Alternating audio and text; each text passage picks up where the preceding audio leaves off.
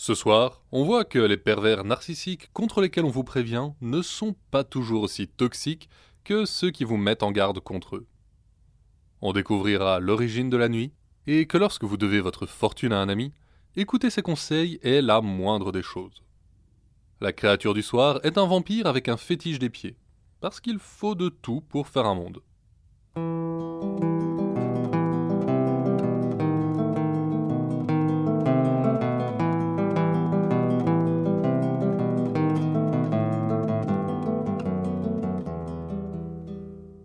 Vous écoutez Contes des Soirs Perdus, l'émission qui vous fait découvrir les contes et mythes que vous ne connaissiez pas encore et vous replonge dans ceux que vous aviez peut-être oubliés. Ceci est l'épisode 51, Cher Papa, où on se plonge dans les anciens récits des peuples du plateau, des tribus natives américaines dont le territoire s'étendait autrefois sur les actuels États de Washington, Oregon et du Montana.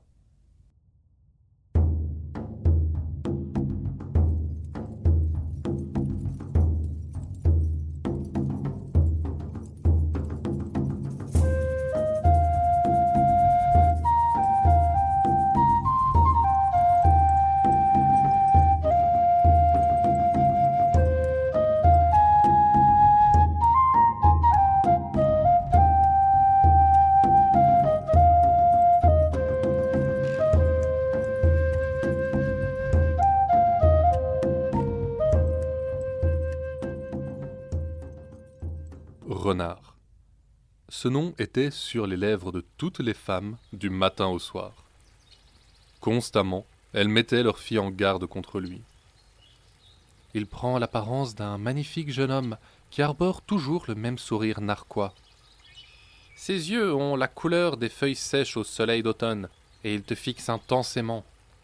Il connaît tous les mots d'amour, toutes les errances du cœur, mais c'est un fourbe et un menteur. Il y avait cependant une jeune fille que ces avertissements ne rebutaient pas. Au contraire, ils attisaient son désir, et son cœur brûlait d'amour pour Renard. Elle se nommait Crépuscule, et était la fille de grand-père Ténèbres. Elle ne rêvait de rien d'autre que de rencontrer Renard, et dès qu'elle était seule, elle se laissait aller à chanter pour son aimé. Un jour, par hasard, Renard passa par là et l'entendit chanter. Son propre désir s'éveilla au point qu'il décida sur le champ d'en faire sa femme. Mais grand-père Ténèbres était un homme dominateur et suspicieux, qui repoussait tous les intrus en entourant sa maison d'une sombre brume. Renard ne se découragea pas. S'il ne pouvait pas aller à Crépuscule, il ferait en sorte que Crépuscule vienne à lui. Tout ce qu'il souhaitait devenait aussitôt réalité, et il souhaita qu'un grand feu embrase le pied de la montagne voisine.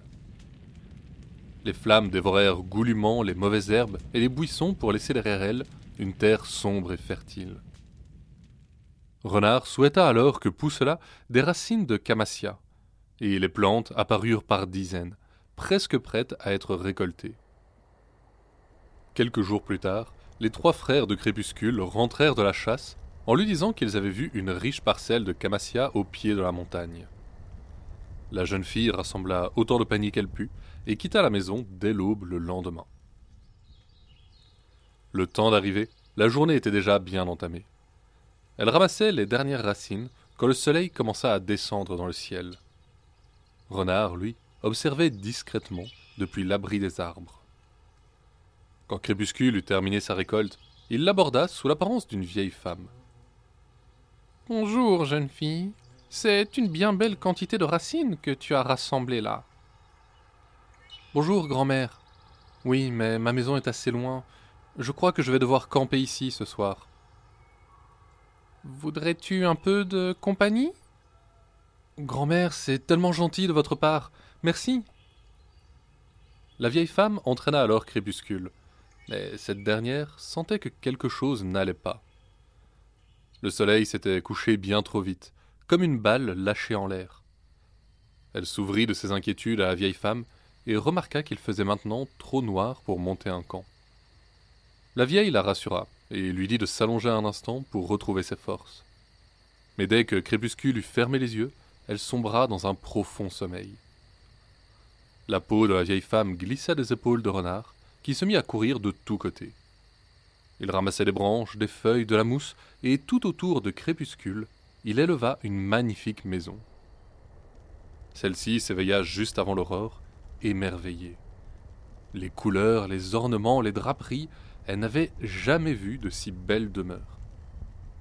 Renard choisit ce moment pour faire son apparition, arborant cette fois les traits durs et le sourire tendre d'un jeune homme à la beauté stupéfiante. Ses yeux mordorés se posèrent sur Crépuscule, qui hurla de peur. Sans avancer plus, Renard la rassura, lui avoua qu'il était celui qu'elle avait tant désiré rencontrer. Abasourdi, Crépuscule se détendit, et laissa avec bonheur le jeune homme la prendre pour femme.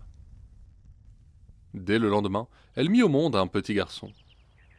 L'enfant était aussi beau que son père, rayonnant comme le soleil, mais ses oreilles se dressaient sur le haut de sa tête, couvertes d'un doux pelage roux. En voyant ça, Crépuscule éclata en sanglots. Que t'arrive-t-il? Tu m'as tant appelé de tes voeux, je pensais que tu serais heureuse de mettre au monde notre enfant. Oh, bien sûr que je suis heureuse, mais j'ai si peur de ce qui arrivera quand ma famille verra ses oreilles. Que va-t-il lui arriver? Je suis renard. Rien de mal n'arrivera à cet enfant. Un peu rassuré, Crépuscule alla se coucher. Quand elle fut endormie, Renard souhaita que les oreilles de l'enfant soient humaines. La jeune mère fut folle de joie en découvrant son petit le lendemain, et demanda à Renard la permission d'aller rendre visite à sa famille. Elle brûlait de leur présenter son enfant. Bien sûr, rien ne me ferait plus plaisir. Va avec ma bénédiction. Ravi, Crépuscule s'en alla vers la maison de son père.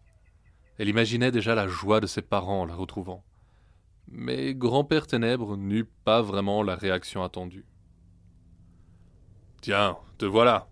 Où étais-tu pendant tout ce temps? Les yeux de l'homme se posèrent sur le paquet de linge que sa fille tenait dans ses bras. Tu étais avec un garçon, c'est ça? Avec quel misérable bon à rien t'es-tu vautré Je ne me suis vautré avec personne, père. Je suis une femme mariée, et cet enfant est celui de l'homme que j'ai toujours aimé. Viens voir ton petit-fils. Pas question. Il pue la malice à plein nez. Garde cette chose loin de moi. La mère de Crépuscule intervint alors. L'homme que tu as toujours aimé, ce n'est quand même pas. Crépuscule hocha la tête et confirma fièrement qu'elle était désormais la femme de Renard. Elle s'avança vers son père en ôtant les linges qui emballaient son fils, mais un hurlement la secoua lorsqu'elle le vit. L'enfant n'avait plus rien du beau garçon qu'elle avait mis au monde. Tout son corps était couvert de fourrure rousse, et de longues moustaches partaient de son petit nez noir. C'était encore un tour de renard, pour punir grand-père Ténèbres. Ce dernier s'empara du renardeau et le jeta dehors avant de claquer la porte.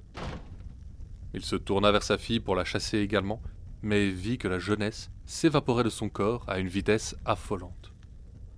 La peau de crépuscule se pliait en d'innombrables rides, et son dos se courbait en une bosse osseuse. Dehors, des glapissements pitoyables montèrent de la nuit. Le bébé s'exclama Crépuscule. Il a faim Dans sa panique, elle partit d'un élan que son vieux corps ne pouvait supporter, et trébucha. Son plus jeune frère la rattrapa juste à temps et la conduisit à une couche. Quelle que soit ton apparence ou ton mari, tu restes ma sœur, et je t'aime. Il alla chercher le renardeau dehors, et le posa entre les bras de sa sœur.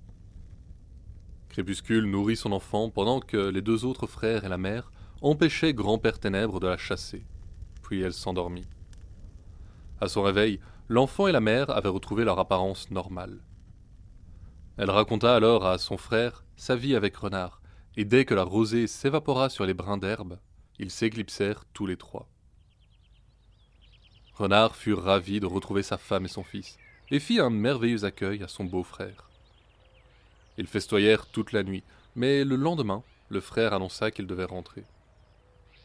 Nous allons venir avec toi, fit Renard. Il est temps que je me présente à grand-père Ténèbres.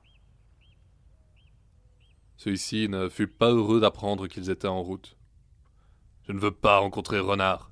C'est un damné menteur et un misérable escroc. Tchit, répondit sa femme simplement, le poussant du coude pour déplier une peau d'ours devant la porte. Elle eut juste le temps de tout arranger avant que sa fille n'arrive avec son mari et que tout le monde ne s'installe. Pendant un temps affreusement long, personne ne parla. Puis Renard lança Beau-père, je vais aller chasser quelques gibiers pour le repas. Il sortit de la maison et s'élança à toutes jambes, sous l'œil méfiant de grand-père Ténèbres. Il parcourut une bonne distance ainsi, puis tomba à quatre pattes et se couvrit de nouveau de fourrure. Sa queue se dressa fièrement et son œil se fit plus vif. Il sauta, il bondit et en un tour de main était revenu chez ses beaux-parents avec un sac bien rempli. Tenez, beau-père, c'est pour vous. Grand-père Ténèbres fit comme s'il ne l'avait pas entendu. Sa femme prit le sac avec un grand sourire, mais il s'exclama alors. Des souris Des souris Comment oses-tu tendre de telles ordures à ma femme? Elle pue encore plus que toi Débarrasse-moi de ça. Mais sa femme ignora ses cris et enfila les souris sur une broche pour les griller. Si les autres avaient quelques réticences quant au repas, elles furent vite oubliées. Les souris étaient la meilleure viande qu'ils avaient goûtée de leur vie. Toute la famille se régala joyeusement, hormis le père qui refusa même d'y goûter. Tout au long du repas, il fustigea Renard d'un regard haineux. Finalement, ce dernier lança Pourquoi êtes-vous si en colère? Grand-père Ténèbres ne répondit pas, mais lui tourna le dos. Faites la paix avec moi. Je préfère mourir. Pourquoi donc? Je ne vous ai en rien insulté. Tu as volé ma fille. Elle voulait être avec moi, et elle est heureuse depuis qu'elle l'est. Tu ne sais pas ce que tu dis, mangeur de rats. Je te méprise. Tu n'as de respect pour rien ni pour personne, et jamais nous ne ferons la paix. Renard resta silencieux un moment. Puis ses traits se durcirent. Dans quelle direction voyez-vous le plus loin? Je vois aussi loin que je veux dans toutes les directions. Bien. Alors que voyez-vous à l'est? Grand-père Ténèbres se tourna, et Renard invoqua le vent d'ouest la bourrasque souffla dans le dos du père, si fort que sa chair fondit, ne laissant qu'une sorte de glu noirâtre. Le liquide s'évapora dans le vent jusqu'à ce qu'il n'en reste plus qu'un nuage sombre. Désormais, tu ne verras plus. Tu n'auras plus aucun sens. Tu n'es plus un humain, seulement l'obscurité elle-même. Partout où tu iras, les gens tomberont endormis. Mais moi, renard, je dormirai le jour, pour qu'à ton approche, tu saches que je te vois. Les gens profiteront de ta présence pour faire le mal, et ils le feront en ton nom, car tu n'es rien d'autre que malice et aigreur. Et le vent entraîna ce qu'il restait de grand-père ténèbres.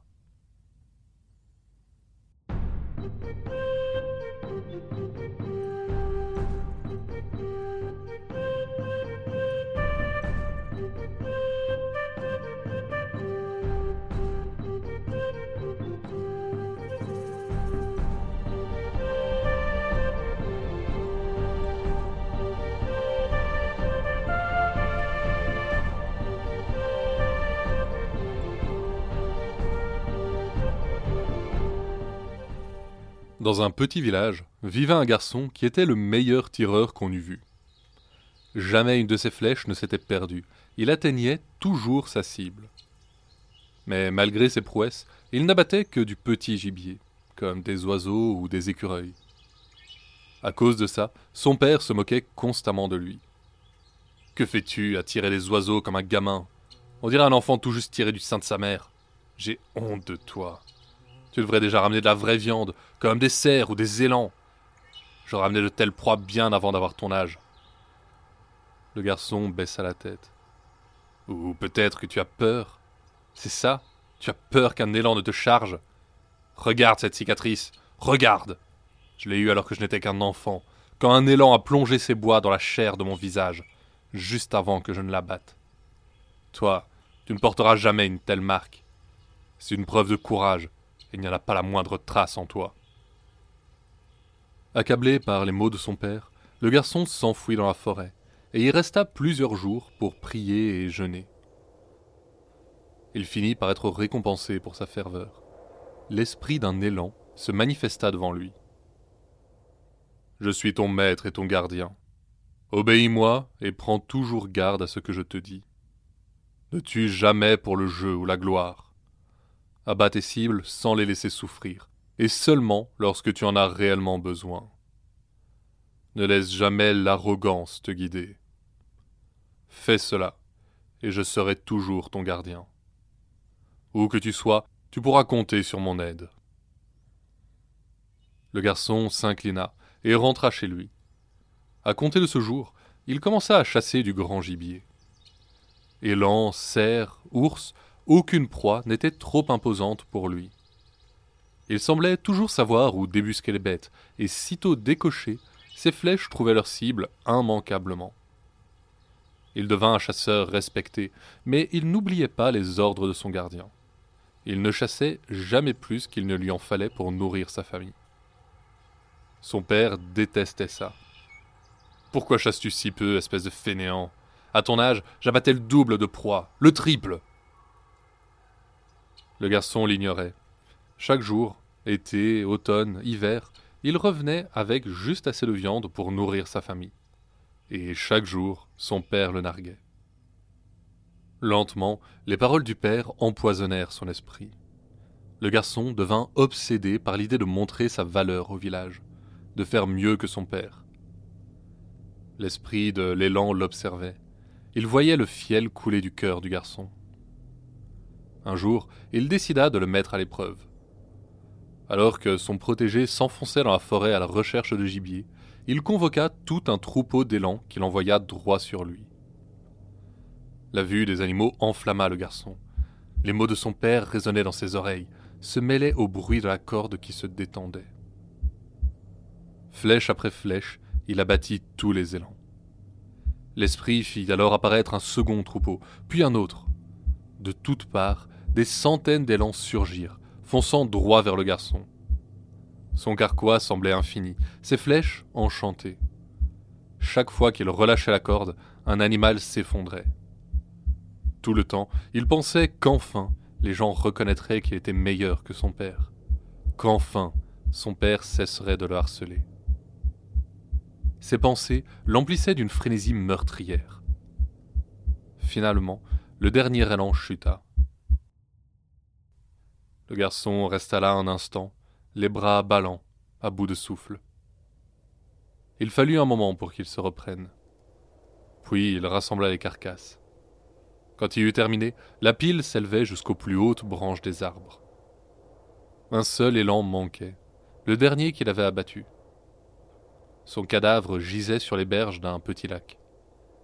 Le garçon s'approcha, mais quand sa main effleura la peau de la bête, il sentit qu'il était encore chaud.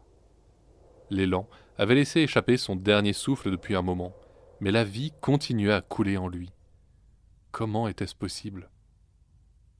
La question traversa l'esprit du garçon en un instant. Presque au même moment, l'animal l'attrapa et l'entraîna dans le lac. Ils coulèrent ensemble vers un fond qui semblait avoir disparu. Sans jamais atteindre le lit de vase qui reposait au fond du lac, ils chutaient, leurs formes se mêlant comme s'ils n'étaient qu'un. La lumière du jour s'étouffait lentement, et bientôt il ne resta autour d'eux qu'une lueur d'un bleu sombre, presque noir. Autour de lui, le garçon vit des ombres s'agiter. Certaines avaient l'apparence d'élan, d'autres de cerfs, d'ours ou d'hommes mais aucune ne gardait sa forme très longtemps. Les ombres se diluaient dans les eaux et se reformaient sous de nouveaux traits, continuellement. Un murmure agita alors les eaux.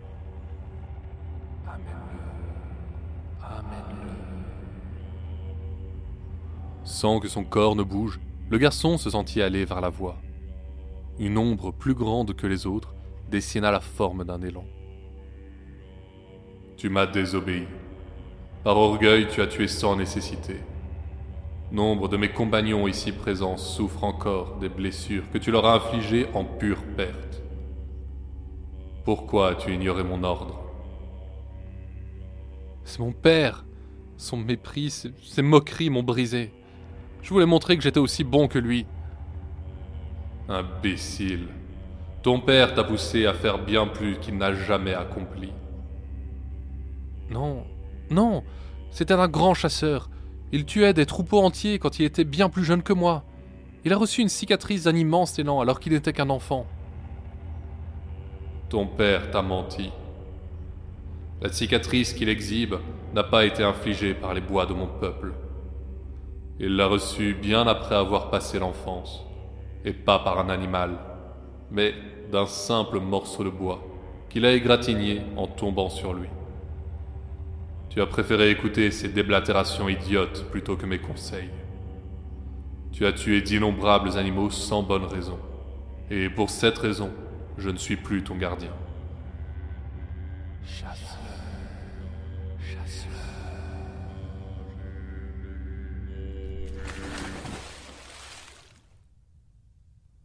Le garçon ressurgit à la surface. Les élans abattus avaient tous disparu. Péniblement, il se traîna chez lui. Tout son corps le brûlait. Son père se moqua de lui pour n'avoir rien ramené, mais il l'ignora. Pendant cinq jours, il resta au lit sans rien manger, sans rien dire. Le sixième, il fit venir ses amis les plus proches et leur raconta sa mésaventure. C'est à cause de mon orgueil que vous me voyez ainsi. Je n'ai pas su reconnaître les conseils honnêtes. Sur ces mots, il se recoucha et mourut.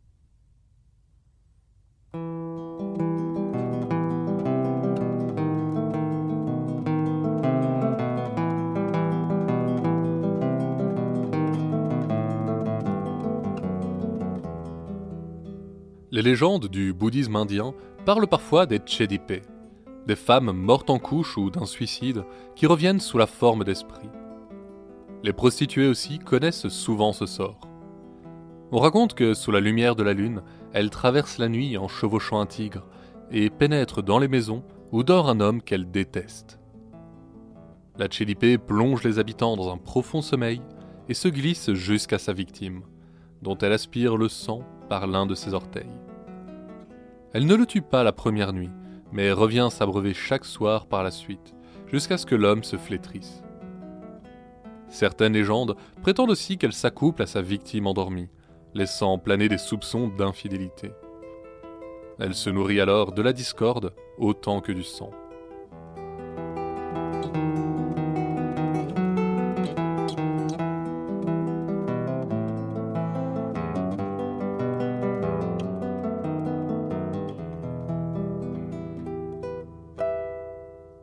Les histoires de ce soir sont celles des peuples du plateau, une région qui couvrait le nord-ouest des actuels États-Unis.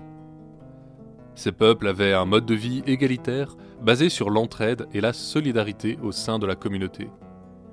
De ce point de vue, l'attitude de grand-père Ténèbres face à Renard n'est pas seulement insultante, elle est profondément en désaccord avec les principes de base de la société. Les natifs du plateau entretenaient également une relation très forte avec leur environnement, basée sur un respect de toutes choses une consommation parcimonieuse des ressources. Un moment déterminant dans la vie des jeunes, garçons comme filles, était un rituel d'isolement et de méditation qui durait plusieurs jours et au terme duquel leur esprit gardien leur était révélé.